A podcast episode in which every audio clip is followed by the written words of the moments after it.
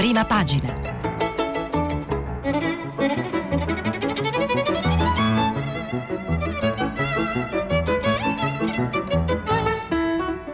Questa settimana i giornali sono letti e commentati da Gad Lerner, giornalista del Fatto Quotidiano.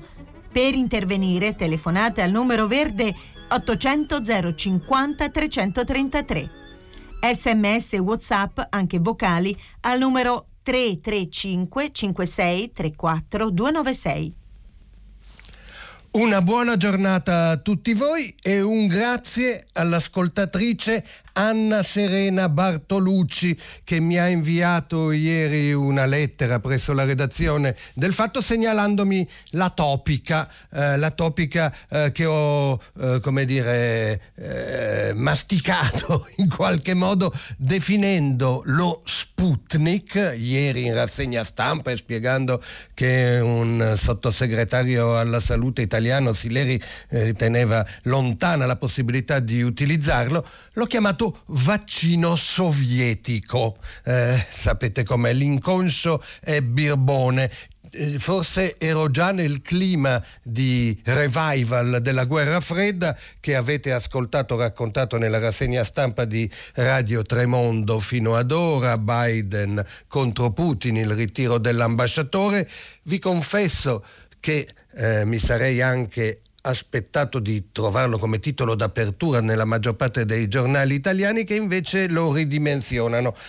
Certo anche perché siamo sotto attesa eh, del responso su AstraZeneca eh, che dovrebbe arrivare in giornata. Siamo nella giornata del ricordo delle vittime del Covid, il primo anniversario di quella immagine terribile delle bare sugli automezzi militari che lasciavano eh, Bergamo. Fatto sta che poi l'altra notizia che suscita anche controversia fra le diverse testate eh, è come relazionarsi all'assoluzione per eh, i manager dell'ENI in relazione a quelle che non potremo più chiamare le tangenti per il pagamento dei pozzi in Nigeria. Comincio dal messaggero che ha un'apertura tutta sua perché ha intervistato il ministro dell'economia francese Le Maire che propone cambiamo il patto di stabilità, ci vogliono regole diverse per il bilancio dell'Unione Europea, come sapete questo patto dovrebbe essere sospeso non solo quest'anno ma anche l'anno prossimo, consentendo eh, disavanzi maggiori, come è inevitabile vista la pandemia, ma qua si propone poi di regolarlo diversamente. Ma voglio tornare dal messaggero con Alessandro Orsini alla presunta guerra fredda in corso. Lui eh, si chiede come mai i mercati eh, non abbiano risentito di quanto è avvenuto ieri. Due sono le possibilità. La prima è che eh, eh, è come sia possibile che un capo di Stato pronunci parole così dure contro un omologo, poco dopo essersi insediato, comportamento contrario alle leggi non scritte della politica internazionale, eh, il perché, eh, lo spiega Orsini, si erano già scontrati più volte in passato Biden e Putin sulla Siria, sull'Ucraina e anche sul tentativo russo di pirati informatici russi russi di affondare la candidata Hillary Clinton contro Trump, ma eh, gli investitori evidentemente pensano che siano solo ruggini del passato e ci auguriamo, dice Orsini, che abbiano ragione perché eh, se il peggioramento dei rapporti tra Russia e Stati Uniti eh, precipitasse avrebbe conseguenze negative per l'Italia. Non è necessariamente un bene che Biden voglia tornare a impegnarsi sull'arena internazionale. Se il suo impegno è volto a contrastare Putin in Libia, scrive ancora Orsini sul messaggero, questo rappresenterebbe un problema per l'Italia. La situazione in Libia è infatti questa.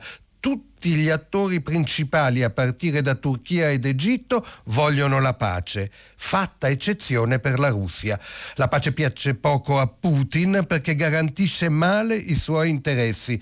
Dunque, in sintesi, conclude Alessandro Orsini, all'Italia va bene che tutta la Libia sia sotto l'influenza degli Stati Uniti, le va meno bene che sia sotto l'influenza della Russia, ma le va decisamente male una competizione tra Putin e Biden vicino alla Sicilia.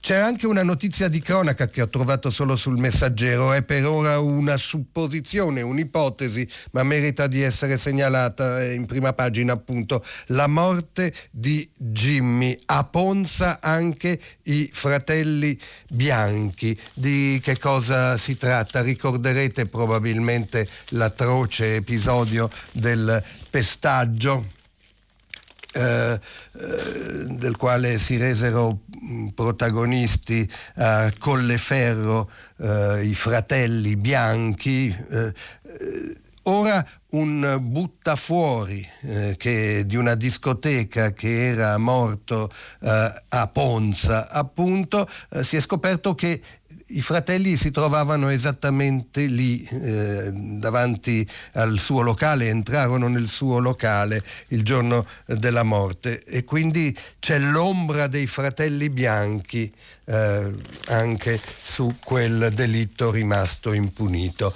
Il foglio per la penna anzi per la ciliegia, perché così si firma, del suo direttore Claudio Cerasa, è il giornale che dà forse maggior rilievo polemico alla soluzione dei manager Eni a Milano.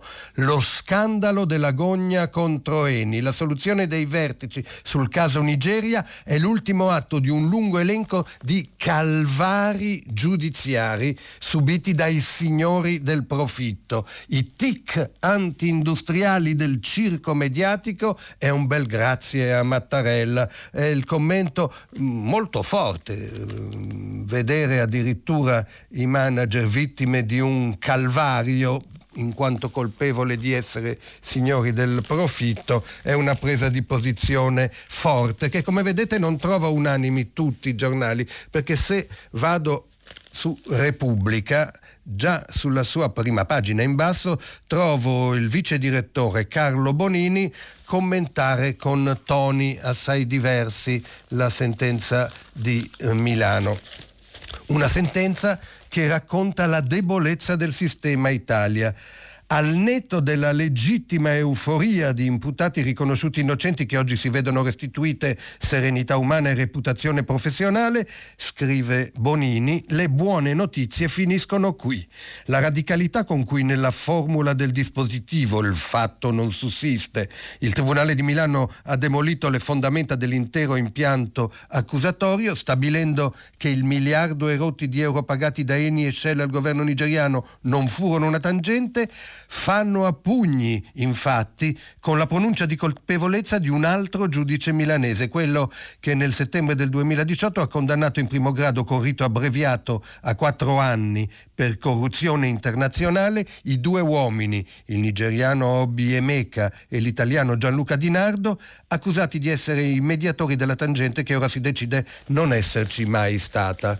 C'è naturalmente sulla prima pagina di Repubblica anche la foto di Biden e Putin, eh, il loro incontro molto vecchio perché si sorridono e ieri non si sono certo sorrisi, ma il giornale diretto da Molinari sembra considerare tutto sommato un incidente che rientrerà eh, la, quello che è avvenuto ieri. Eh, e invece eh, dedica il suo titolo principale a vaccinazioni si riparte ma ora più controlli. E c'è la grande attesa, l'annuncio oggi Draghi a Bergamo vi siete rialzati, lo farà anche l'Italia. È come se avesse già parlato Draghi, gli hanno già attribuito seguito eh, la dichiarazione che tutti si aspettano quest'oggi e che lui non vuole rilasciare a giornalisti accreditati come vedrete, ma direttamente.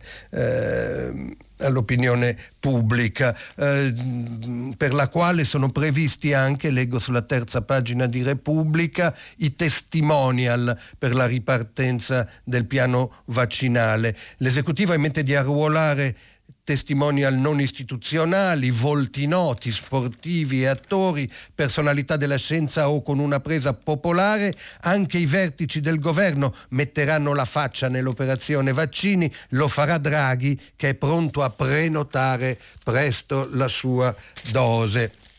Vado ancora dentro alle pagine di Repubblica per segnalarvi eh, lo spazio dato alle vicende del Partito Democratico, il blitz di Letta sui vice saltando le correnti.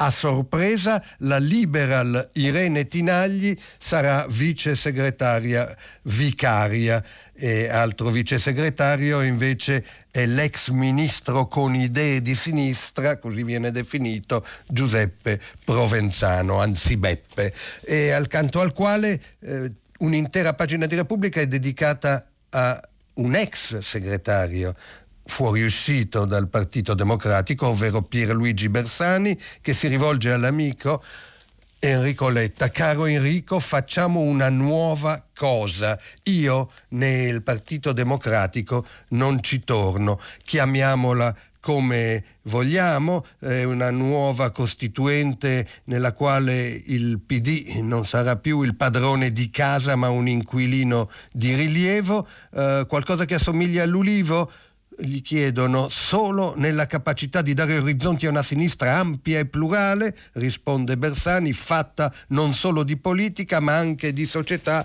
solo in questo modo eh, si potrà riallacciare il dialogo.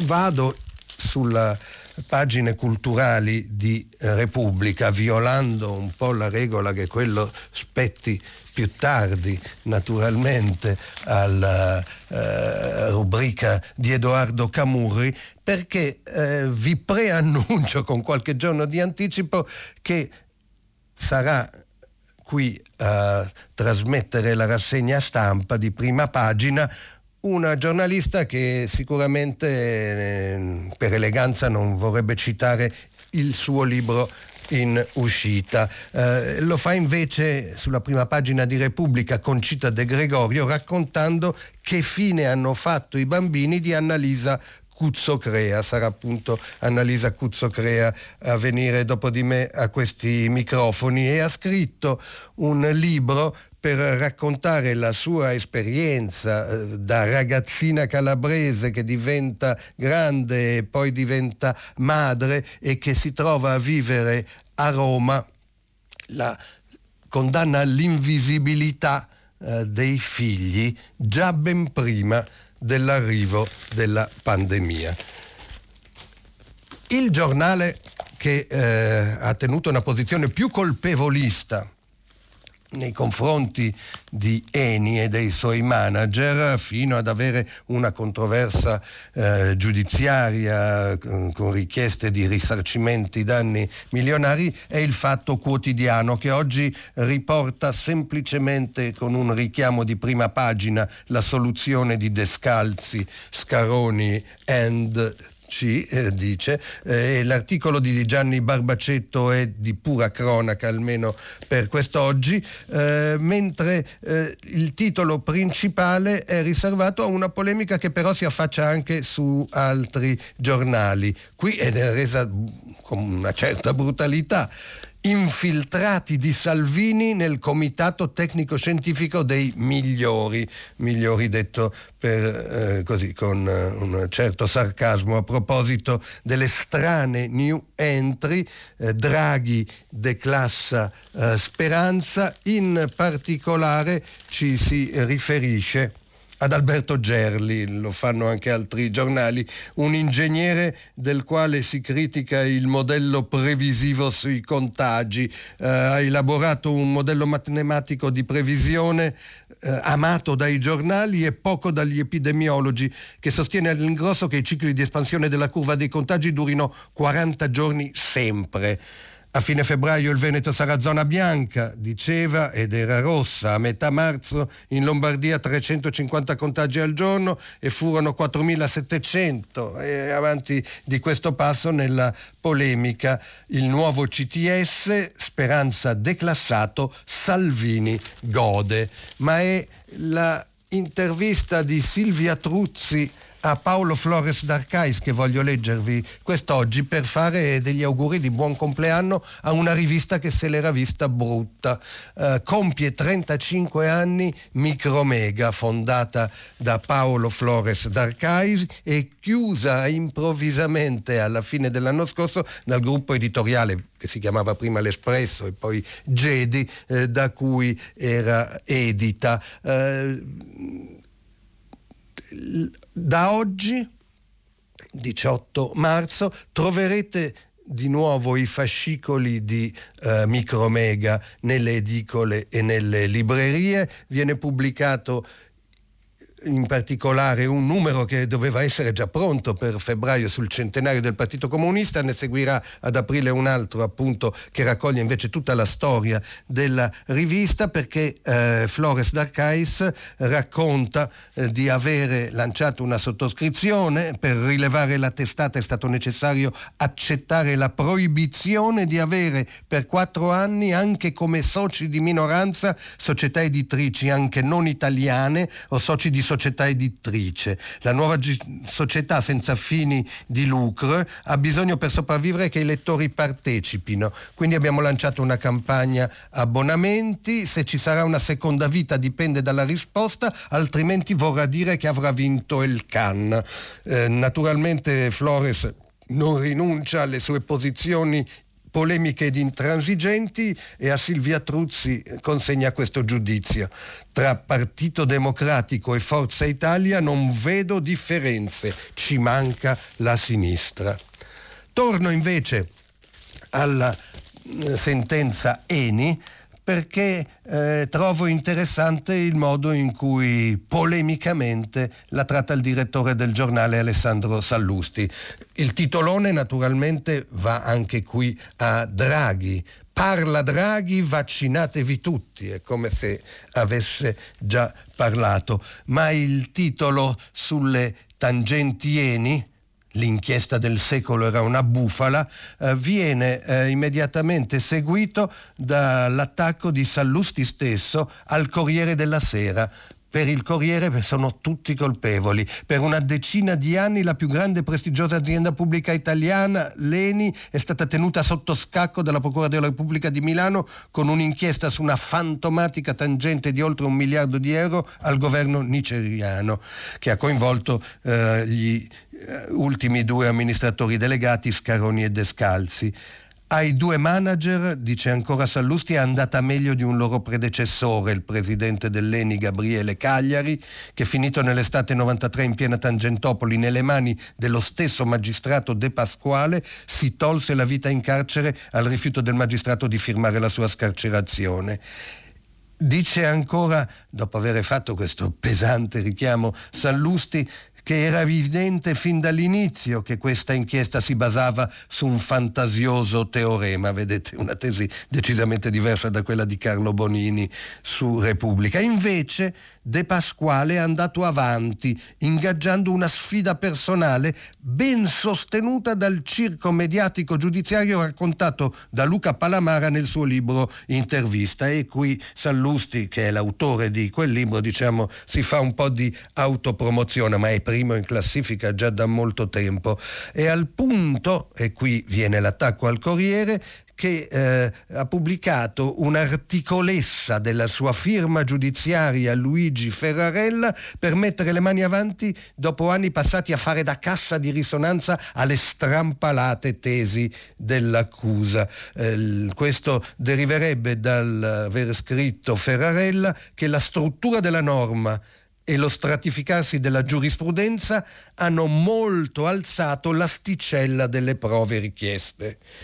Eh, si arrabbia Sallusti che il Corriere della Sera si erga giudice ed emetta una condanna nella sua ambiguità perpetua nei confronti della prima azienda italiana e dei suoi manager per salvare dal fallimento un magistrato amico, non è una bella notizia, non soltanto per noi garantisti ma per tutta l'informazione non vi leggerò eh, l'articolo di Luigi Ferrarella sulla prima pagina del Corriere della Sera, tutti assolti per il caso Nigeria. Il fatto non sussiste perché è un articolo principalmente di spiegazione non di commento e perché qui sul Corriere sono altre le notizie eh, che volevo eh, verificare insieme a voi. Intanto, d'apertura, anziché eh, come dire, preannunciare che cosa dirà oggi Draghi a Bergamo, eh, si dice che è il giorno della verità su AstraZeneca e questo lo sapevamo già, ma non sapevamo scuole aperte d'estate per chi vuole. Questa eh, è l'altra diciamo, eh, possibilità.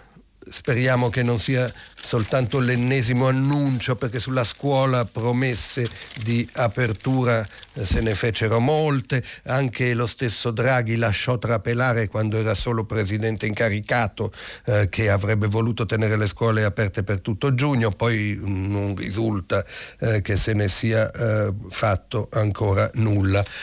Ma è l'intervista di Marco Imarisio a un medico mm, di base bergamasco, Mario Sorlini, quella con cui vorrei ricordare eh, come vivevamo l'anno scorso di questi giorni.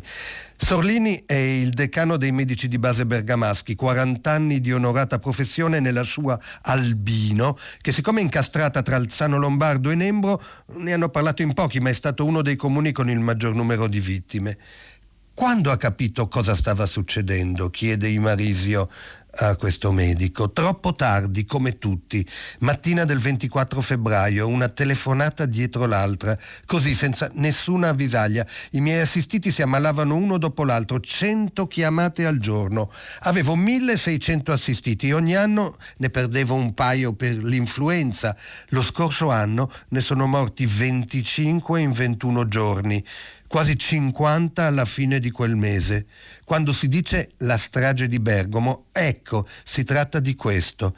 Per tre settimane i miei compaesani, la gente della nostra provincia, morirono come mosche.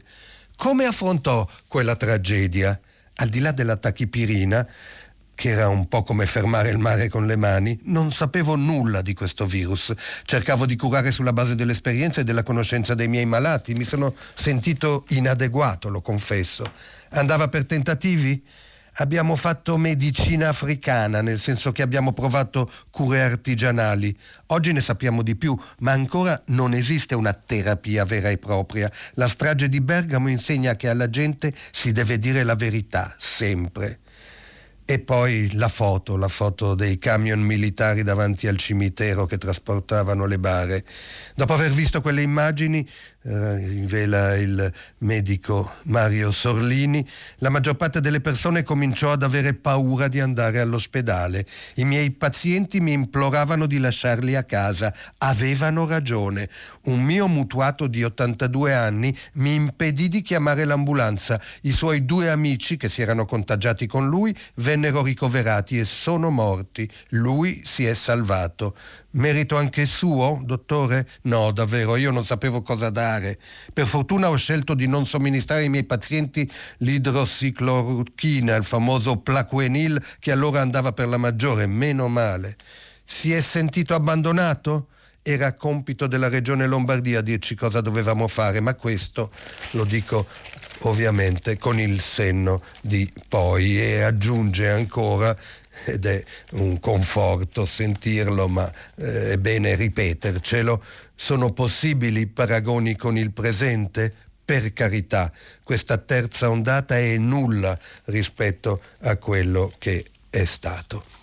Dal Corriere della Sera voglio segnalarvi ancora in prima pagina, è l'unico giornale che gli dà il risalto che a mio parere merita, l'assalto di Atlanta ad un centro massaggi accusato di essere un luogo di tentazione da un suprematista ventenne che ha sparato e ucciso sei donne di origine asiatica, un ispanico e un bianco. E la fotografia affettuosa, finalmente tenera, eh, in prima pagina della calciatrice della Juve che annuncia un figlio con Lisa. Le due giocatrici svedesi sono sposate, hanno fatto la fecondazione eterologa in Svezia e poi eh, la buona notizia a ottobre sono incinta. Interessante anche, eh, come in pagina interna eh, sottolinea il Corriere della Sera, che, calcio, che sia stata la Juventus, la società Juventus, a diffondere il video in questione. Insomma, deve rientrare nelle normalità di una squadra sportiva femminile anche questo.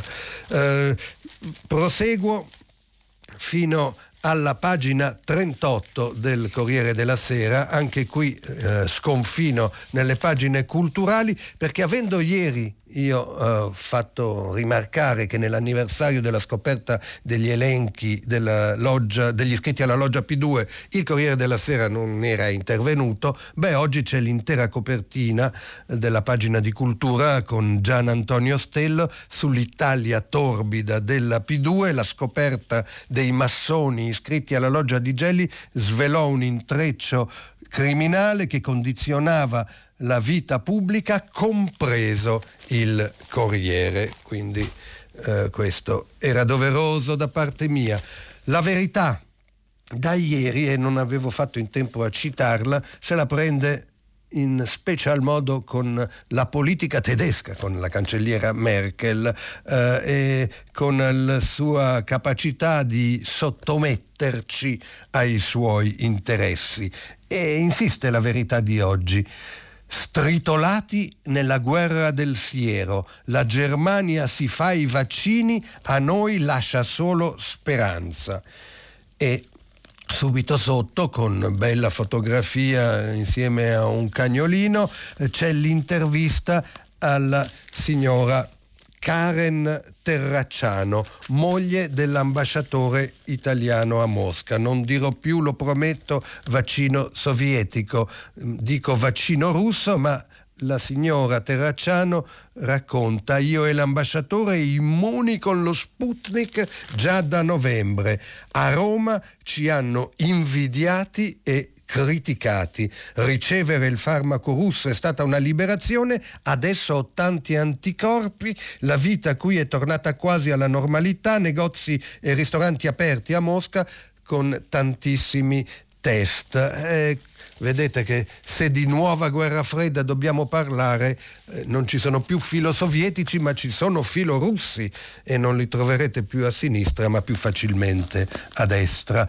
Eh, è libero che continua la polemica contro l'Unione Europea con il titolo L'UE pensa al clima, non abbattere il virus, per i vaccini 3 miliardi, per il verde 95. Per la verità mi risulta che siano arrivati finanziamenti nell'ordine di 16 miliardi per la ricerca eh, sul vaccino anti-Covid. E sotto ah, c'è un elemento di polemica a proposito della visita odierna di Draghi a Bergamo. Draghi lascia i giornalisti fuori dalla porta e questo Renato Farina lo fa notare perché è arrivato l'avvertimento che vi accennavo prima, non sono previsti accrediti per la stampa. La stampa, appunto, che è la testata del giornale di Torino, fondato nel 1867, eh, enfatico eh, tra gli altri nel sostegno al nuovo governo Prodi, tant'è che il titolo ha di nuovo un'intonazione quasi militare. Draghi schiera i farmacisti, potranno fare i vaccini. Sulla trappola AstraZeneca è interessante l'analisi del politologo Giovanni Orsina che parla di una crisi, quella vissuta in questi giorni con la sospensione eh, delle vaccinazioni, eh, che viene non dai difetti della democrazia, ma dai suoi pregi, cioè dall'eccesso quasi di trasparenza. Cosa vuole dire in sintesi Orsina? Che certe caratteristiche considerate tipiche del populismo populismo, emotività, subordinazione del futuro al presente, rifiuto dell'evidenza empirica, lo siano davvero e quanto invece eh, appartengano a tutta la politica contemporanea. Per certi versi i populisti sono serviti anzi da capro espiatorio, gli è stata attribuita la responsabilità di problemi ben più grandi di loro. In effetti, dice anche l'antipopulista per eccellenza Draghi, in questo caso si è dovuto sottomettere all'ondata di emotività.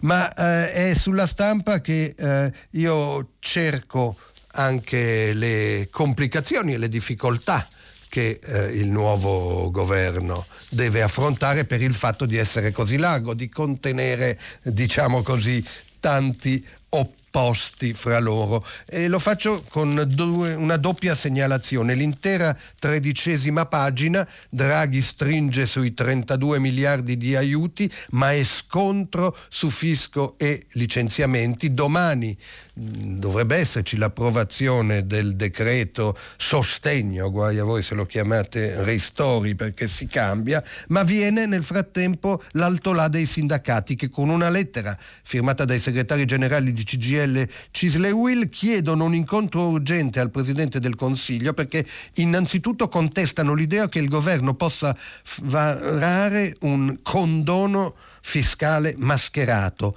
proponendo di cancellare le vecchie cartelle esattoriali sotto i 5.000 euro anziché combattere l'evasione fiscale e avviare la riforma fiscale. Al contrario, un sottosegretario del Ministero Claudio Durigon, leghista, in tv ha spiegato che sulla cancellazione totale o parziale dell'archivio dell'Agenzia delle Entrate per le cartelle fino al 2015 e limitatamente a importi fino a 5.000 euro ci sarebbe, dice Durigon, una volontà politica che vuole determinare questa cancellazione. Anche i 5 Stelle sarebbero d'accordo, mentre sarebbero contrari sia al Partito Democratico sia all'EU, sensibili forse maggiormente al tema della lotta contro l'evasione fiscale e eh, alle ragioni dei sindacati che la pretendono, diciamo così. Ma un altro motivo di divisione non ancora risolto, vedremo se di ritorno da Bergamo Draghi sulle cartelle eh, dell'Agenzia delle Entrate, le cartelle esattoriali riuscirà a trovare un accordo, ma ancora sulla stampa la mini all'Italia spacca la maggioranza. Giorgetti, il ministro dello sviluppo economico, parla di una compagnia da ridimensionare perché troppo pesante eh, non può essere, altrimenti non può volare. Ma dal Partito Democratico si eh, sostiene che le richieste che arrivano da Bruxelles sono insensate e d'accordo con i sindacati chiedono un immediato cambio di rotta perché bisogna salvaguardare i livelli occupazionali evitando lo spezzamento latino societario. Così Davide Gariglio, capogruppo alla Commissione Trasporti alla Camera del PD. Come vedete eh, un governo di larghe intese ha dei vantaggi ma pone anche diciamo così, eh, delle questioni delicate. Mentre eh, voglio eh, segnalarvi per quanto riguarda la presunta guerra fredda tra Washington e Mosca, quello che scrive Gianni Riotta esperto eh, di politica statunitense, il quale eh, la ridimensiona spiegando il vero rivale è la Cina di Xi. Gli insulti tra Washington e Mosca erano un classico della guerra fredda, eh, quindi sbaglierebbe chi attribuisse la sortita di ieri di Biden su Putin, killer, come una gaffa, come una uscita estemporanea, no? è qualcosa eh, di meditato eh, per dichiarare a Putin che i suoi modi estremi, il tentato omicidio del dissidente Alexei Navalny, la sua deportazione in un campo di prigionia dopo il ritorno in patria, saranno d'ora in poi rintuzzati. Eh, ma c'è un ridimensionamento mm, di, eh, dello zar, eh, conta meno sulla scena internazionale di quando eh, si, mh, mm, c'era la vera guerra fredda e c'era un campo socialista, oltretutto dotato di armi nucleari. Oggi spiega Gianni Riotta, in Alaska, puntuali dopo il dossier dell'intelligence, il segretario di Stato americano Blinken e il capo della diplomazia cinese Yang Jiechi si incontrano per un primo vertice che ha tante spine. Biden considera la Cina la sola vera rivale e possibile partner internazionale, mentre Putin viene ridotto a vassallo incapace di attenersi a protocollo diplomatico tra grandi potenze. Eh, capiremo se questo per noi europei sarà motivo di conforto o al contrario di allarme. Guerra a freddo è il titolo del manifesto che forse è il giornale che dà più spazio a quanto è avvenuto ieri tra Washington e Mosca, così come definisce, da, anche in questo senso diciamo, una presa di posizione netta, strage razzista quanto avvenuto ad Atlanta in quel centro massaggi di Ashworth. Uccise don, otto donne asiatiche, dice il titolo, il Corriere fosse più preciso, sei donne e due uomini, ma la sostanza non cambia e neanche il giudizio del manifesto che parla di strage razzista. Ma il manifesto l'ho preso in mano perché eh, sarà demodé, saremo eh, così in qualche modo vintage, ma c'è un altro anniversario suggestivo, eh, molto più antico, eh, che viene celebrato quest'oggi 18 marzo. Sono passati 150 anni da quel 18 marzo 1871, quando insorse il popolo di Parigi dando forma a una inedita eh, eh, comunità di autogoverno che si chiamò appunto la Comune, la Comune di Parigi. Come estinguere il dominio di classe? La rivolta resistette solo 72 giorni ma trasformò per sempre il volto delle lotte. Questa è la celebrazione della Comune di Parigi da parte di un giornale che chiamandosi il Manifesto, eh, il Manifesto come sapete è il titolo forse del libro eh, più celebre e più diffuso di eh, propaganda politica che mai sia stato scritto nel 1848 da Carlo Marx e Federico Engels, i quali vissero con grande emozione proprio quella esperienza della Comune di Parigi. Beh, per ritornare all'oggi e per ritornare sulla terra, eh, anche nei rapporti economici e sociali, eh, mi aiuterà senz'altro il Sole 24 ore, il quale eh, con una certa esultanza pubblica due notizie in prima pagina. La prima, quella di Powell, che mh, mm, il presidente della Federal Reserve, della banca centrale statunitense, che annuncia tassi fermi fino al 2024, l'economia americana mette il turbo. E questo è un titolo eh, di esultanza. Più contenuta eh, evidentemente l'esultanza ma c'è anche qui state tranquilli assolti vertici Eni Shell ma c'è una sentenza della Corte UE che riguarda il diritto del lavoro in Italia. Di che cosa eh, si tratta? Qua ve lo vado a scrivere, a dire. Sì al mancato reintegro degli assunti con Jobs Act. Il Jobs Act non viola il diritto europeo, è il senso della sentenza della Corte UE sul caso di una società italiana che nel 2017 aveva licenziato 350 lavoratori. Il Tribunale di Milano aveva imposto il reintegro per tutti tutti tranne uno, perché la conversione del contratto a tempo indeterminato di quest'unico sfortunato era successiva al 7 marzo 2015, data di entrata in vigore del Jobs Act, secondo il quale un licenziamento illegittimo sia, con il licenziamento illegittimo sia diritto solo a una indennità. Quindi, per effetto del Jobs Act, vi sono due regimi successivi di tutela dei lavoratori in caso di licenziamento collettivo illegittimo. Riassumo con parole mie perché credo che valga nell'esperienza di alcuni che ci ascoltano. Se sei stato assunto prima del, 2000, del marzo 2015 un licenziamento collettivo illegittimo impone che tu venga reintegrato. Dopo riceverai un'indennità, ma il posto di lavoro l'hai perso comunque. Sono anche con Milano Finanza, l'altro quotidiano economico, a seguire la geopolitica eh, e la guerra dei vaccini, perché un titolone qui annuncia che si allarga la manica, la Brexit, farmaco, la Brexit del farmaco anti-Covid, a conferma di quanto abbiamo letto ieri per la penna di Federico Fubini, e cioè che ci sarebbe stata anche un'ostilità politica da parte franco-tedesca nei confronti del vaccino eh, di AstraZeneca che ha sede a Oxford. Eh, qua si aggiunge che la Commissione UE punta a bloccare l'export di milioni di dosi verso il Regno Unito. Bruxelles vuole rendersi autonoma da AstraZeneca. Londra è più forte perché lo usa, eh, la campagna sanitaria invece frena in Italia mentre in America vola e questo contribuisce a migliorare l'economia americana.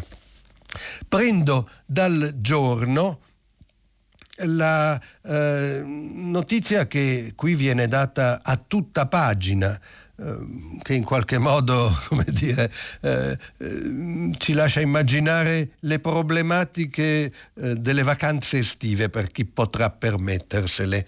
Senza passaporto Covid niente viaggi. Ecco le regole UE in vigore da giugno. Vaccino, testo, certificato di guarigione.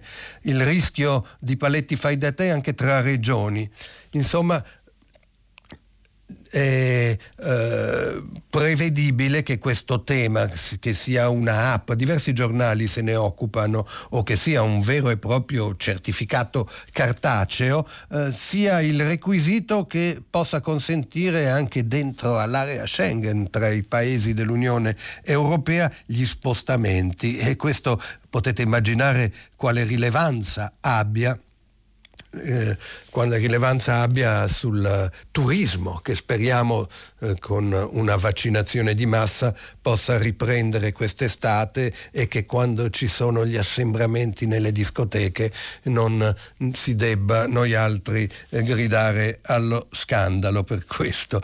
Eh, sempre sul giorno eh, c'è la vera guerra fredda che è con la Cina e siccome vedo che ho ancora qualche minuto di tempo a disposizione prima di passare alle vostre telefonate, eh, riprendo a proposito del passaporto eh, il titolo che gli dedica il Corriere della Sera, Immunizzati negativi o guariti, un codice permetterà forse di viaggiare d'estate, si porterà sullo smartphone o su carta, ma da questo giornale il Corriere avevo tralasciato eh, prima di segnalarvi le notizie della politica e della politica democratica in eh, particolare.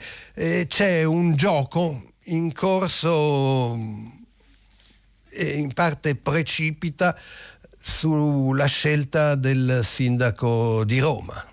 Si vota a ottobre, come sapete. Ho già avuto modo di dire, Ricordo che oggi ci sono gli exit poll del voto in Olanda, dopo che si è votato in due regioni con 11 milioni di abitanti in Germania domenica scorsa la mia sensazione personale eh, che ci sia invece anche un certo sollievo da parte di molti partiti italiani eh, di questo rinvio, che i gruppi dirigenti non avessero tanto voglia di misurarsi con le scelte del voto. Tipico è l'esempio di Roma, dove ieri per il Campidoglio c'è l'annuncio di Bertolaso, Guido Bertolaso, non mi candiderò a sindaco di Roma, sono qui in Lombardia, sto facendo il vaccinatore, mi pare che basti e avanzi, mentre Letta prende tempo con Gualtieri, ha fermato la sua eventuale candidatura, lo stesso Gualtieri che l'ha incontrato ha detto sto ancora riflettendo e invece, eh, dice il Corriere della Sera, sarebbe in corso un pressing su Zingaretti per convincerlo a passare. Un pressing è in corso anche con Marcucci, il capogruppo al Senato, amico di Renzi, che però vuole tenersi il posto nel PD. Dimettermi se lo chiedono Letta i colleghi, altrimenti resto. E con ciò passiamo immediatamente, dopo una pausa pubblicitaria, alle vostre telefonate. Gad Lerner, giornalista del Fatto Quotidiano, ha terminato la lettura dei giornali di oggi. Per intervenire chiamate il numero verde 800 050 333. Sms e WhatsApp, anche vocali, al numero 335 56 34 296. Si apre adesso il filo diretto di prima pagina. Per intervenire e porre domande a Gad Lerner, giornalista del Fatto Quotidiano, chiamate il numero verde 800 050 333. Sms e WhatsApp, anche vocali, al numero 335 56 34 296.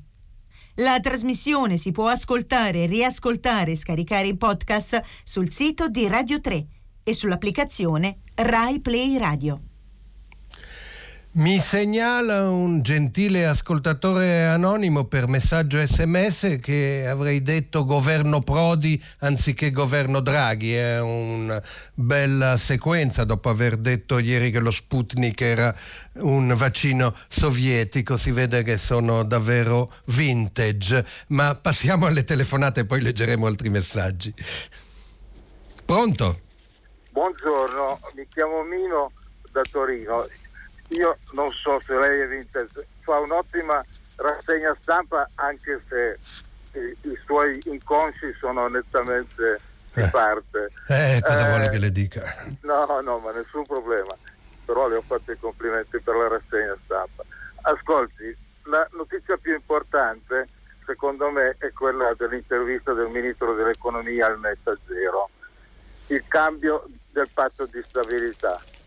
Cioè l'Europa dopo dieci anni di politica dell'austerity ha capito che aveva sbagliato perché la politica dell'austerity non ha solo massacrato l'Italia nel 2011 e successivi, ma, ma ha fatto calare la crescita economica in tutta l'Europa e il problema dell'occupazione da noi è esploso ed è forte. Uh-huh. Eh, pertanto l'abbino questa notizia importante che perché io ricordo che l'avvenire a luglio del 2011 titolò una manovra economica di Tremonti come macelleria sociale, ma quella manovra era voluta dall'Europa. Allora, questa è sicuramente una notizia importante, e quindi c'è speranza per rilanciare l'economia, rilanciare il lavoro. È solo che lei giustamente ieri ha letto il titolo del Sole 24 Ore che dal 2017 ha aperto solo un cantiere su tre. Qui se non ripartono le opere pubbliche, se non ripartono le infrastrutture, eh, qui non si creano posti di lavoro, non riparte l'economia. Oltretutto adesso, dopo il, il grande successo delle nostre manifestazioni CITAV di Torino, il paese le vuole le infrastrutture, la stragrande maggioranza del paese le vuole. Quindi io mi, mi auguro che il governo Draghi, no, oltre ai ristori alle categorie che hanno perso in questo periodo di tempo, dai commercianti alle partite IVA ai ristoratori, sblocchi queste infrastrutture, soprattutto gli investimenti su rotaia, perché sono gli unici investimenti eh, e il trasporto su rotaia è quello che non inquina quindi sono investimenti sostenibili. La ringrazio, la ringrazio e però vorrei ricordarle che andiamo un po' a rimorchio, eh, condivido tutte le sue considerazioni, ma vorrei fare un po' di memoria approfittando della intervista di Bruno Le Maire, ministro dell'economia francese al Messaggero, che lei giustamente ha voluto, eh, come dire, rimarcare un nuovo patto di stabilità e più investimenti anticrisi evviva, diciamo, eh, sul rispetto dei parametri di Maastricht eh, ci siamo infranti a lungo e solo alcune voci ogni tanto segnalavano, stavolta dico Prodi senza sbagliarmi, che fossero stupidi eh, quei parametri, ma intanto nel momento della maggiore emergenza dopo la crisi del 2008-2009, la grande recessione, ve lo ricordate che cosa abbiamo votato? Votato nel Parlamento italiano.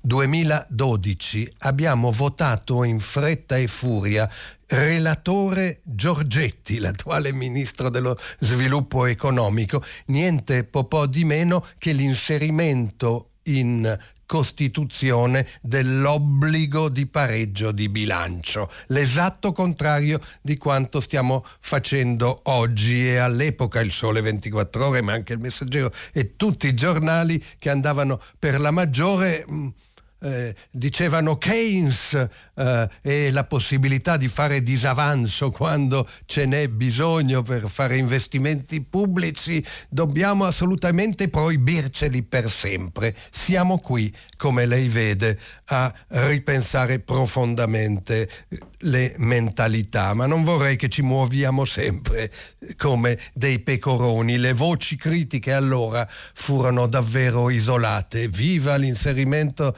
del pareggio di bilancio in Costituzione, dicevano quasi tutti. Pronto? Sì, pronto, buongiorno, sono Ugo da Firenze. Mi dica. Mi riferisco a, a, quello, a, a quelle invettive fatte dal Presidente degli Stati Uniti a Putin con un linguaggio che mi ha ricordato i peggiori momenti della guerra fredda e questo mi ha molto preoccupato visto che in Italia noi abbiamo diverse basi americane che godono di extraterritorialità e io non so, non credo, oppure lo spero che non sia così, ma penso che possano anche ospitare delle bombe atomiche. Certamente le ospitano, glielo confermo. Benissimo, È un fatto ufficiale. Benissimo, allora questo mi riporta al terzo discorso dell'extraterritorialità, cioè che in un momento di crisi acuta internazionale possa, eh, eh, possano effettuarsi dei, diciamo, delle azioni nel nostro territorio senza il controllo diretto della nostra nazione, del nostro paese. E, questo perché mi riporta a pensare questo, perché effettivamente una prova dell'extraterritorialità delle basi americane è data dal fatto del CERNIS, lei se lo ricorderà benissimo, mm dove l'imperizia di un, oppure non so come chiamarla, di un pilota americano, No, imp- imperizia è la parola giusta. Ecco, l'imperizia causò la morte di 23 cittadini europei, tedeschi e italiani. E questo signore tornò tranquillamente negli Stati Uniti, dove non mi sembra neppure che sia stato soggetto a nessuna forma diciamo, di, eh, così, di punizione. Ecco, quindi eh, tutto lì. Va bene, è chiaro, è chiaro il suo pensiero e eh, vorrei eh, sostenere, forse in ciò eh, differenziandomi eh, da lei, che vedo piuttosto una parodia di guerra fredda che non una nuova contrapposizione addirittura con sfida atomica fra superpotenze in grado davvero di minacciarsi l'una con l'altra. Gianni Riotta nel suo pezzo citava eh, i classici della guerra fredda. Vi seppelliremo, minacciò il leader sovietico Khrushchev nel 1956 e Reagan molti anni dopo nell'84 ho messo fuori legge per sempre la Russia Russia, i bombardamenti cominciano fra cinque minuti. No, eh, io credo che eh, sia cambiato il mondo e sia cambiato con il progressivo indebolirsi di ambedue queste potenze. Gli Stati Uniti tendono piuttosto che a mettere basi in Europa a toglierne, eh, a ridimensionare il loro impegno internazionale. E la Russia di Putin ha difficoltà economiche interne tali che sì, con grande abilità hanno spinto lo zar, come qualcuno lo chiama, a occupare spazi, spazi lasciati vuoti eh, dal non intervento americano, penso alla Siria per tutti, ma da qui a immaginare eh, una Italia e un'Europa semplicemente ridotta ancora una volta a base militare eh, degli Stati Uniti ce ne corre. Il tema che non viene affrontato secondo me con sufficiente eh, profondità in un dibattito pubblico da parte dei nostri politici che su queste cose preferiscono glissare perché sono difficili e scivolose appunto è come ci collochiamo tra eh, Stati Uniti, Cina, e eh, Russia. Esiste una politica non allineata possibile oppure eh, rivendicare l'alleanza delle democrazie occidentali e della Nato è di per sé sufficiente? Io credo che eh, bisognerebbe avere il coraggio di dirci che non basta più, il mondo è cambiato.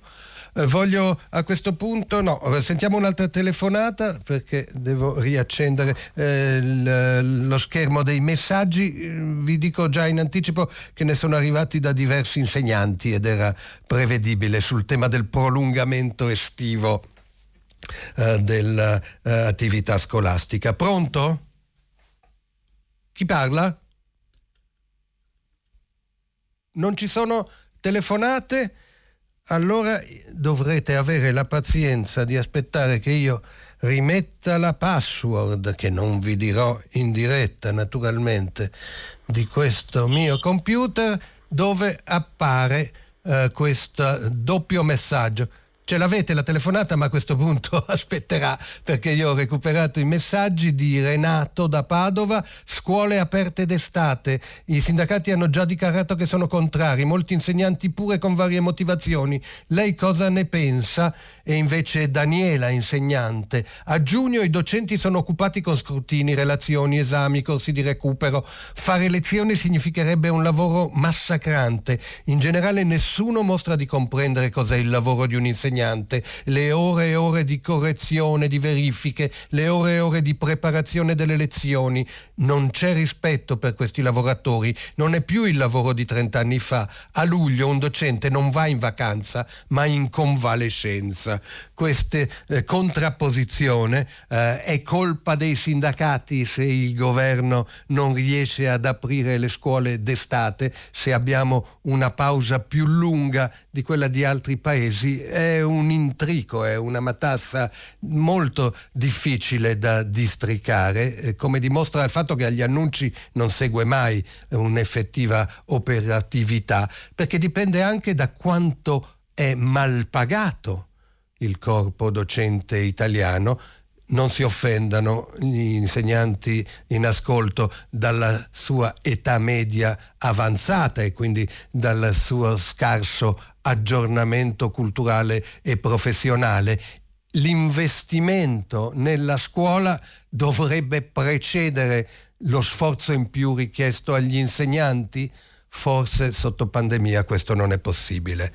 Proseguiamo adesso con le telefonate, credo che siamo in grado di riceverne. Pronto? Pronto, sono Salvatore da Roma. Buongiorno Salvatore. Rimaniamo in ambito scolastico, le matasse riguardano anche gli alunni con disabilità. Certo. Quando ci fu la, la prima ondata di pandemia, ovviamente partì la didattica a distanza per tutti.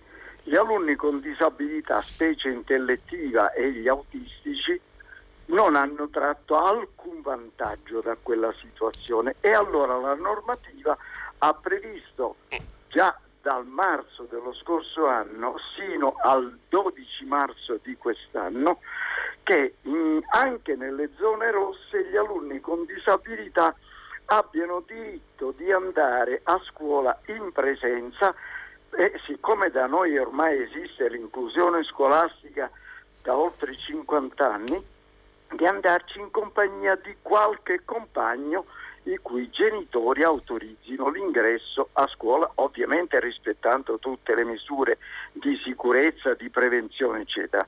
Questa è la normativa del Ministero, l'annuncio, la prassi. Quasi tutte le scuole si sono rifiutate di applicare questa norma, facendo andare nella migliore delle ipotesi solo l'alunno con disabilità, discriminandolo quindi, e la scusa addirittura della mancata presenza degli altri si eh, ma tanto in situazione di inclusione ci può stare perché tanto vede nel monitor gli altri compagni che fanno didattica a distanza e quindi è in inclusione. Cosa veramente assurda ed è una discriminazione vergognosa che non riusciamo a risolvere. Il Ministero è d'accordo con noi, ma moltissime scuole perché dico non esiste un diritto all'inclusione scolastica. Eh, ma quale diritto esiste visto che la didattica a distanza non è praticabile per questi ragazzi? Questa è la situazione nella quale ci troviamo. Abbiamo anche parlato con moltissimi dirigenti scolastici, con i direttori scolastici regionali e tutti rimangono con eh, le mani in mano dicendo ma sa eh, dobbiamo risolvere il problema se è o meno un diritto. La ringrazio, la ringrazio Salvatore e non ho niente da aggiungere a un suo resoconto prezioso eh, di un tema sensibilissimo come quello appunto della didattica per gli alunni con disabilità. Sappiamo che anche eh, con la carenza di eh, eh dire, insegnanti di sostegno eh, fa parte delle problematiche degli investimenti mancati nella nostra formazione. Sappiamo anche di eh, studi scientifici ormai avviati secondo secondo i quali non è vero che la scuola sia stata un sede eh, eh, prevalente di contagi di focolai, eh, ma eh, questo non ha tolto che diciamo, eh, molti presidenti di regione per prima cosa abbiano ritenuto di eh, chiudere le scuole. Prima di passare un'altra telefonata, eh, a proposito di eh, discriminazioni anche che si verificano quasi in automatico eh, nella questione delle vaccinazioni e della prevenzione del Covid, eh, solo la cronaca milanese dei giornali riporta una notizia che secondo me interessa agli ascoltatori di prima pagina anche delle altre regioni. L'hanno denunciata i sentinelli di Milano che eh, negli ospedali è stato diffuso un modulo eh, in cui eh, i pazienti eh, dovevano compilare e rispondere a diverse domande e ce n'erano alcune eh, rivolte solo per le donne. Eh, e tra queste domande solo per le donne eh, c'era eh, il governo della casa, eh, la biancheria, la preparazione del cibo, insomma, eh, la regione ha deciso di ritirare quei moduli dicendo che si è trattato di una gaffa. Pronto? Massimo Milano, buongiorno, anzi Milano Porta Venezia, Buenos Aires che lei conosce benissimo. Ah benissimo, allora siamo vicini. Niente, a livello, la stimo molto a livello di onestà intellettuale, quindi le faccio una domanda difficile. Eh vada, eh, esatto, ci proviamo. Da, partiamo dai titoli del dubbio del riformista, no? che, che, vanno, che, vanno, sul discorso Eni naturalmente. No? Sì. Eh, Sansonetti che è uno sempre che si lancia addirittura dice i giornali italiani chiederanno scusa. Ecco, da qui parte la mia domanda, però le, le devo fare, devo dire qualcosina anch'io, nel senso ho seguito negli anni per lavoro, per lavoro, banca, ecco lo diciamo, il discorso petrolifero e non è come spesso viene presentato dai giornali italiani che uno va in Arabia Saudita e dice mi dia una un chilo di petrolio, una petroliera paga e va via. No, è un mercato che fa veramente schifo, che è un, è un mercato pericolosissimo e andrebbe illustrato come si deve. Ecco, questo sarebbe uno dei modi di chiedere scusa dopo aver tenuto sulla corda otto anni i signori. I signori non è che debbano andare sugli altari, Scaroni, eccetera, eccetera, però sono signori manager e oltretutto ricordiamoci sempre che senza Leni l'Italia oggi sarebbe ferma.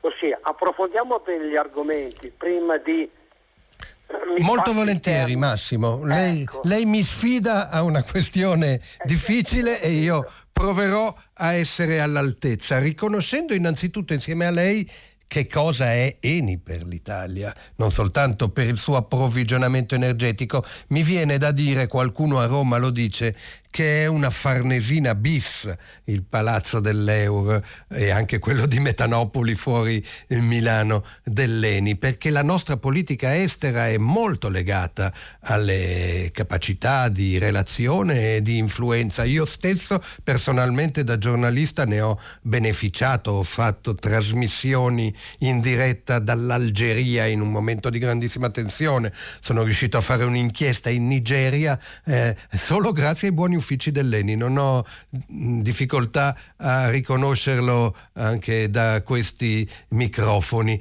ma il problema è il lavoro sporco. Lei diceva un mercato che fa schifo. Non credo sia una coincidenza che la grandissima maggioranza dei paesi, ad esempio ricchi di petrolio e di gas, siano dittature e che siano spesso in guerra o abbiano violenza e conflittualità interna. Penso al delta del Niger, eh, una tragedia ambientale in una zona mm, del più grande e popoloso Stato africano eh, che avrebbe potenzialità di ricchezza straordinaria e qui arriviamo anche alla Nigeria. Rimane la domanda, al di là del chiedere scusa di Sansonetti, eh, la domanda eh, fino a che punto, siccome in politica internazionale. Penso anche quando ci fu la vicenda degli elicotteri di Finmeccanica venduti all'India. Fino a che punto eh, la necessità di ungere le ruote, di farti amico quel funzionario, di vincere la competizione con un'altra azienda, magari francese o statunitense, che ricorre a metodi poco ortodossi, i nostri manager devono poter agire con quella disinvoltura. Non c'entra niente con la sentenza di ieri a Milano, ma questo è un problema che riguarda anche eh, gli equilibri mondiali, la politica estera. Pensate soltanto a quello che sta accadendo in questi giorni intorno ai brevetti e intorno ai prezzi dei vaccini anti-Covid. Pronto? Sì, buongiorno, sono Paolo da Giaveno. Sì. Ah, buongiorno, io volevo intervenire sul discorso della politica sanitaria perché eh, quello che penso è che non, altri hanno già rilevato è che la pandemia ha rivelato eh, la fragilità di un sistema che è stato concentrato tutto Sì, da diversi giorni lo segnaliamo.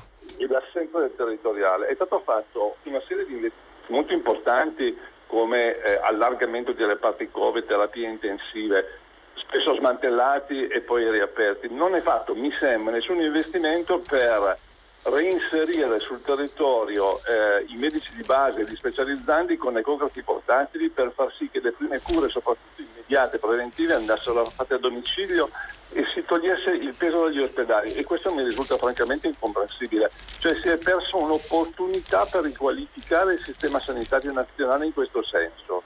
Cosa ne pensa? Penso che forse è presto per dire che abbiamo perso l'occasione, nel senso che eh, eh, la sfida dell'emergenza immediata non ha ancora consentito eh, di avviare, diciamo, con lungimiranza una riforma che implica eh, la dislocazione di medicina di territorio, l'assunzione di nuovo personale medico e paramedico formato mi lasci usare la parolaccia, anche con visione olistica, cioè con la capacità di eh, eh instaurare con il paziente una relazione eh, che non sia soltanto ti mando a fare questa analisi del sangue, ti mando a fare questa TAC, ti mando da quello specialista, ma appunto avere a cuore l'insieme della sua salute. Ci vorrà del tempo, ci vorranno molte risorse. Diciamo che quello che eh, abbiamo capito a nostre spese è che il sistema sanitario nazionale pubblico eh, pagato con le nostre tasse e chi le evade eh, in qualche modo davvero commette un doppio crimine da questo punto di vista è imprescindibile eh, in questo pianeta malato, per continuare a usare questa espressione. Mi lasci segnalare eh, da Aldo che ha mandato un messaggio relativo a questo annuncio della Juventus su Lina Hartig, 25 anni, attaccante della squadra di calcio femminile, che annuncia insieme alla moglie Lisa Lanz, anche lei calciatrice di 34 anni, sono incinta. Dice Aldo che un problema di parità di genere c'è al contrario nel mondo dello sport, perché è stata sdoganata da tempo l'omosessualità femminile, mentre quella maschile è ancora un tabù. Mi sembra una osservazione assai corretta. Non abbiamo ancora avuto outing significativi da parte di eh, sportivi maschi, eh, in particolare calciatori, eh, i quali probabilmente eh, hanno il legittimo timore che questo annuncio il più naturale del mondo eh, provocherebbe nei loro confronti chissà quali volgari eh, eh, attacchi dagli ultras della squadra avversaria. Proseguiamo con le telefonate, pronto? Buongiorno Lerner, innanzi mi chiamo Carlo, telefono da Varese. Innanzitutto ben arrivato a prima pagina, anche a me piace moltissimo la sua conduzione Grazie. e la sua maniera di, di, di fare la rassegna stampa dalla quale si, si, capisce la sua vicinanza. No, no. no bando umana. ai complimenti, no, vado alla eh, domanda. La, domanda. la domanda sì, no, ma perché mi sembrava importante. La domanda è questa, eh, lei mi sembra la persona giusta a cui farla, ma eh, come mai, per esempio, i Novax, i no mascherina, i no eh. ambientalisti, i no ehm, variazioni climatiche sono quasi tutti di destra? Qual è la ragione al fondo per la quale uno di sinistra non si pone il problema di farsi vaccinare o no e invece uno di destra sì? Qual è la, qual è la differenza? Cosa succede? Ma intanto eh, non ne sono così sicuro. Diciamo qualcosa di diverso, Carlo. È caduta la linea, ma intanto le rispondo e lei mi ascolterà per radio. Diciamo che eh, il negazionismo ha trovato a destra maggiori portavoce e rappresentanti politici, ma credo che ci sia anche diciamo, un radicalismo eh, di autogestione della propria vita alternativa, di costruzione della propria isola felice fuori eh, dalla sfera del potere costituito che eh, allinea anche in, in, altre culture, compresa quella eh, di una sinistra rivoluzionaria, eh, dove immaginare che siamo tutti vittime di una cupola mondiale eh, di volta in volta eh, costituita da Soros piuttosto che da Bill Gates, dall'alta finanza piuttosto che dai big pharma, immaginare un vertice massonico o paramassonico, in questi giorni abbiamo parlato di una P2, quindi di una P2 mondiale che ci opprime e che utilizzerebbe anche il virus per espropriarci della nostra autonomia e libertà. Questo è un pensiero eh, che corre nel disagio, che corre anche nel mistero, perché quando l'uomo si trova di fronte all'incomprensibile eh, ne derivano superstizioni di massa, la storia eh, ce lo racconta. Eh, a destra c'è stato chi eh, ha considerato vantaggioso rappresentare anche questo scetticismo, questa sospettosità. Avveniva già prima, ad esempio, sul fenomeno dell'immigrazione, non è dissimile. Le teorie della sostituzione etnica ce le ha presenti, eh, quelli che dicevano è lui il burattinaio che per sua convenzione convenienza economica vuol fare arrivare i migranti perché così abbatte il, co- il costo della manodopera europea e allora eh, prendiamocela con quel perfido. Mm, qui eh, non è molto diverso.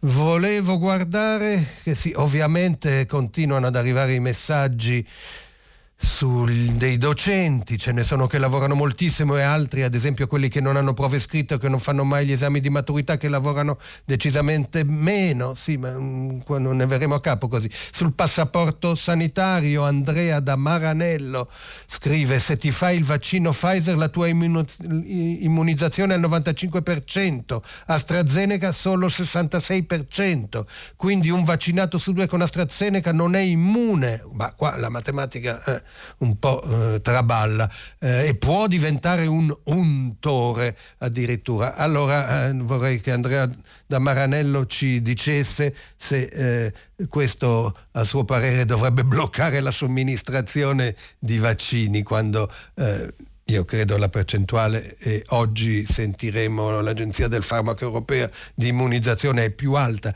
del 66%, ma comunque per quanto mi riguarda personalmente glielo assicuro, ci faccio la firma, fatemi AstraZeneca, non voglio saltare la fila, ma vorrei essere vaccinato in tempi ragionevoli. Pronto?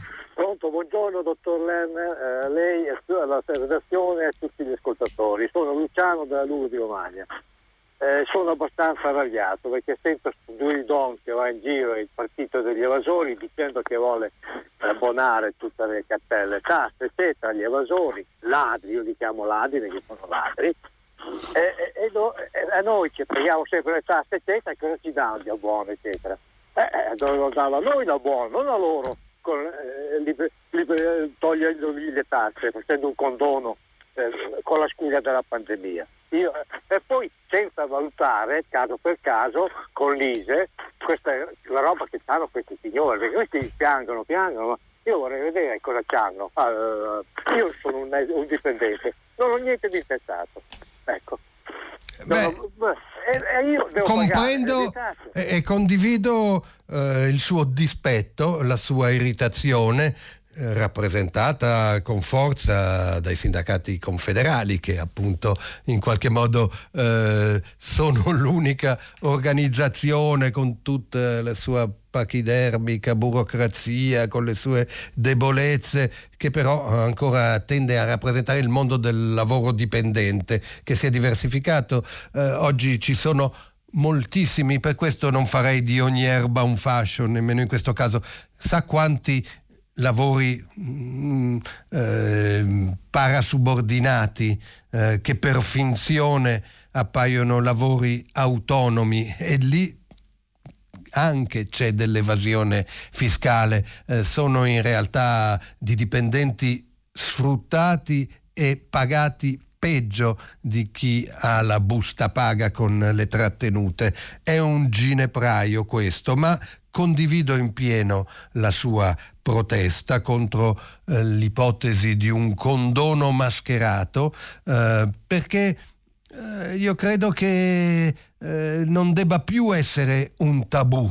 Ora che abbiamo il tecnico dei tecnici diventato un politico alla eh, presidenza del Consiglio, eh, non debba essere più un tabù ragionare sulla progressività eh, dell'imposizione fiscale eh, nel nostro paese, la possibilità che chi ha molto, moltissimo, sapete che è stata avanzata con scandalo di quasi tutti i partiti anche l'ipotesi eh, da sinistra eh, di un prelievo fiscale del 2% sui eh, detentori di patrimoni superiori ai 50 milioni di euro e ne verrebbero alcuni miliardi di introiti per lo Stato, non le cifre esigue e simboliche che so del taglio allo stipendio dei parlamentari. No, qui non si ragionerebbe in termini di qualche milione, ma di miliardi. Ma la parola patrimoniale che in Spagna è stata applicata ancora di recente dal governo, in Italia solleva urla eh, di spavento. Chissà, Mario Draghi, eh, più ancora che all'appuntamento di oggi a Bergamo sarò interessatissimo, lo condivideremo nei prossimi giorni insieme, di vederlo alla prova del decreto sostegno in materia di cartelle esattoriali, perché lì eh, sarà difficile stare al di sopra delle parti. 8.36 minuti, un'altra telefonata. Pronto, buongiorno. Chi parla? Salve, sono Stefano da Parma. Buongiorno. Oggi tutti maschi. Una, Eh, abbiamo una. Abbiamo, no, no, no, no, lei non deve fare assolutamente nulla, per carità. no, sto scherzando e intanto volevo anche ringraziare Prima Pagina Radio 3 che ci dà la possibilità di parlare con lei. Dica. E niente, io volevo allacciarmi all'articolo che ha citato stamattina sul ruolo dei populisti come diciamo Orsina, così, eh, Giovanni Orsina sulla stampa. Esatto, sì. Ehm, ehm, secondo me il problema sta nel rapporto tra propaganda e diciamo eh, libertà di espressione. E la colpa, se possiamo dire così, o, o anche diciamo, il vantaggio che, loro, che i populisti riescono a avere, nasce dal fatto che spostano sempre più in avanti il confine tra propaganda e libertà di espressione, almeno a mio parere ovviamente. E volevo sentire un suo commento su questo e su come fare per evitare che questa linea si sposti avanti all'infinito. Sa, che sa qual è l'argomento raffinato che viene usato da eh, intellettuali, spesso raffinati, i quali però hanno deciso che bisogna usare il gergo del popolo e quindi spararle grosse, dire le parolacce. Io credo insultino anche eh, l'italiano medio eh, quando dicono io parlo come mangio, io esprimo la pancia del paese e dicono cose orribili fingendo che sia il modo di essere del popolo. Il popolo quando tratta questioni delicate che riguardino la sua famiglia, i suoi sentimenti, le sue condizioni economiche, di solito non esalta il turpiloquio o l'ignoranza come suoi tratti distintivi. E invece questi signori quando elevano un attimo il ragionamento e sono firme dei giornali che leggiamo tutti i giorni, eh, ti dicono basta con la gabbia, con eh, la prigionia del politicamente corretto, del linguaggio paludato. Ricordate ieri quello scambio un po' imbarazzante tra Saviano che usava la parola merda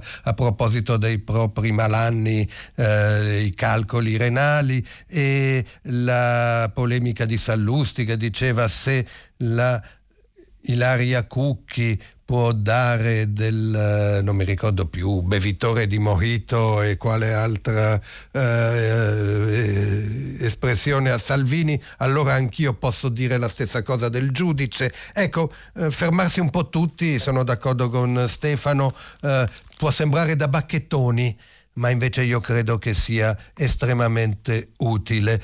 Ma tenga conto che il ragionamento di Giovanni Orsina era ancora più sofisticato, perché lui diceva che il populismo si avvantaggia della, eh, dei, della diffusione mh, delle informazioni che circolano in quantità enormi e crescenti, senza filtri, in tempo reale, eh, grazie al sistema democratico e aggiungerei io grazie anche alla nuova informazione digitale eh, online.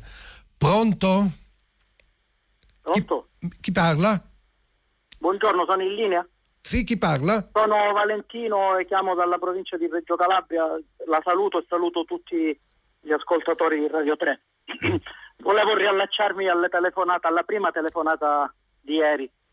E, e mi permetto Non di me la ricordo più. Qual era la prima telefonata di ieri? e ha chiamato un radioascoltatore che la invitava a ragionare sulle cause della pandemia.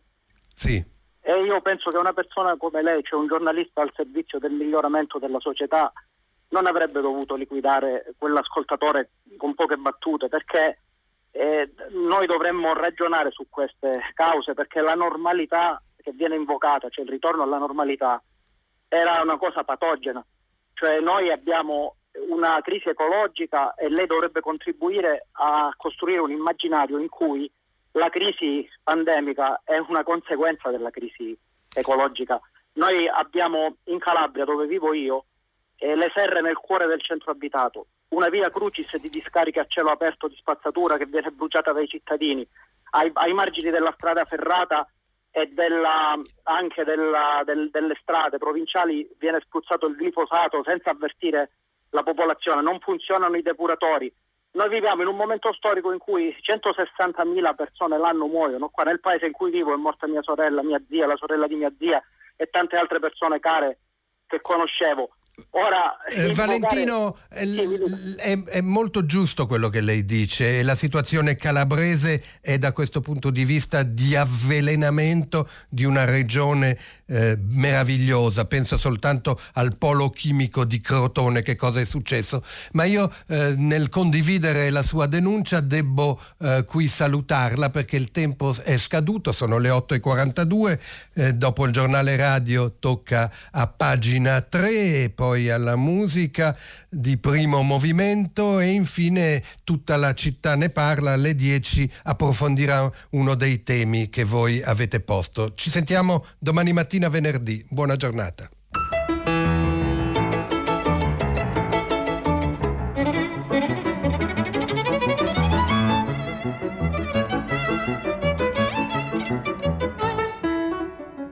Gad Lerner, giornalista del Fatto Quotidiano, ha letto e commentato i giornali di oggi. Prima pagina un programma a cura di Cristiana Castellotti. In redazione Maria Chiara Beranec, Natascia Cerqueti, Manuel De Lucia, Cettina Flaccavento, Giulia Nucci. Posta elettronica, prima pagina, chiocciolarai.it. La trasmissione si può ascoltare, riascoltare e scaricare in podcast sul sito di Radio 3 e sull'applicazione Rai Play Radio.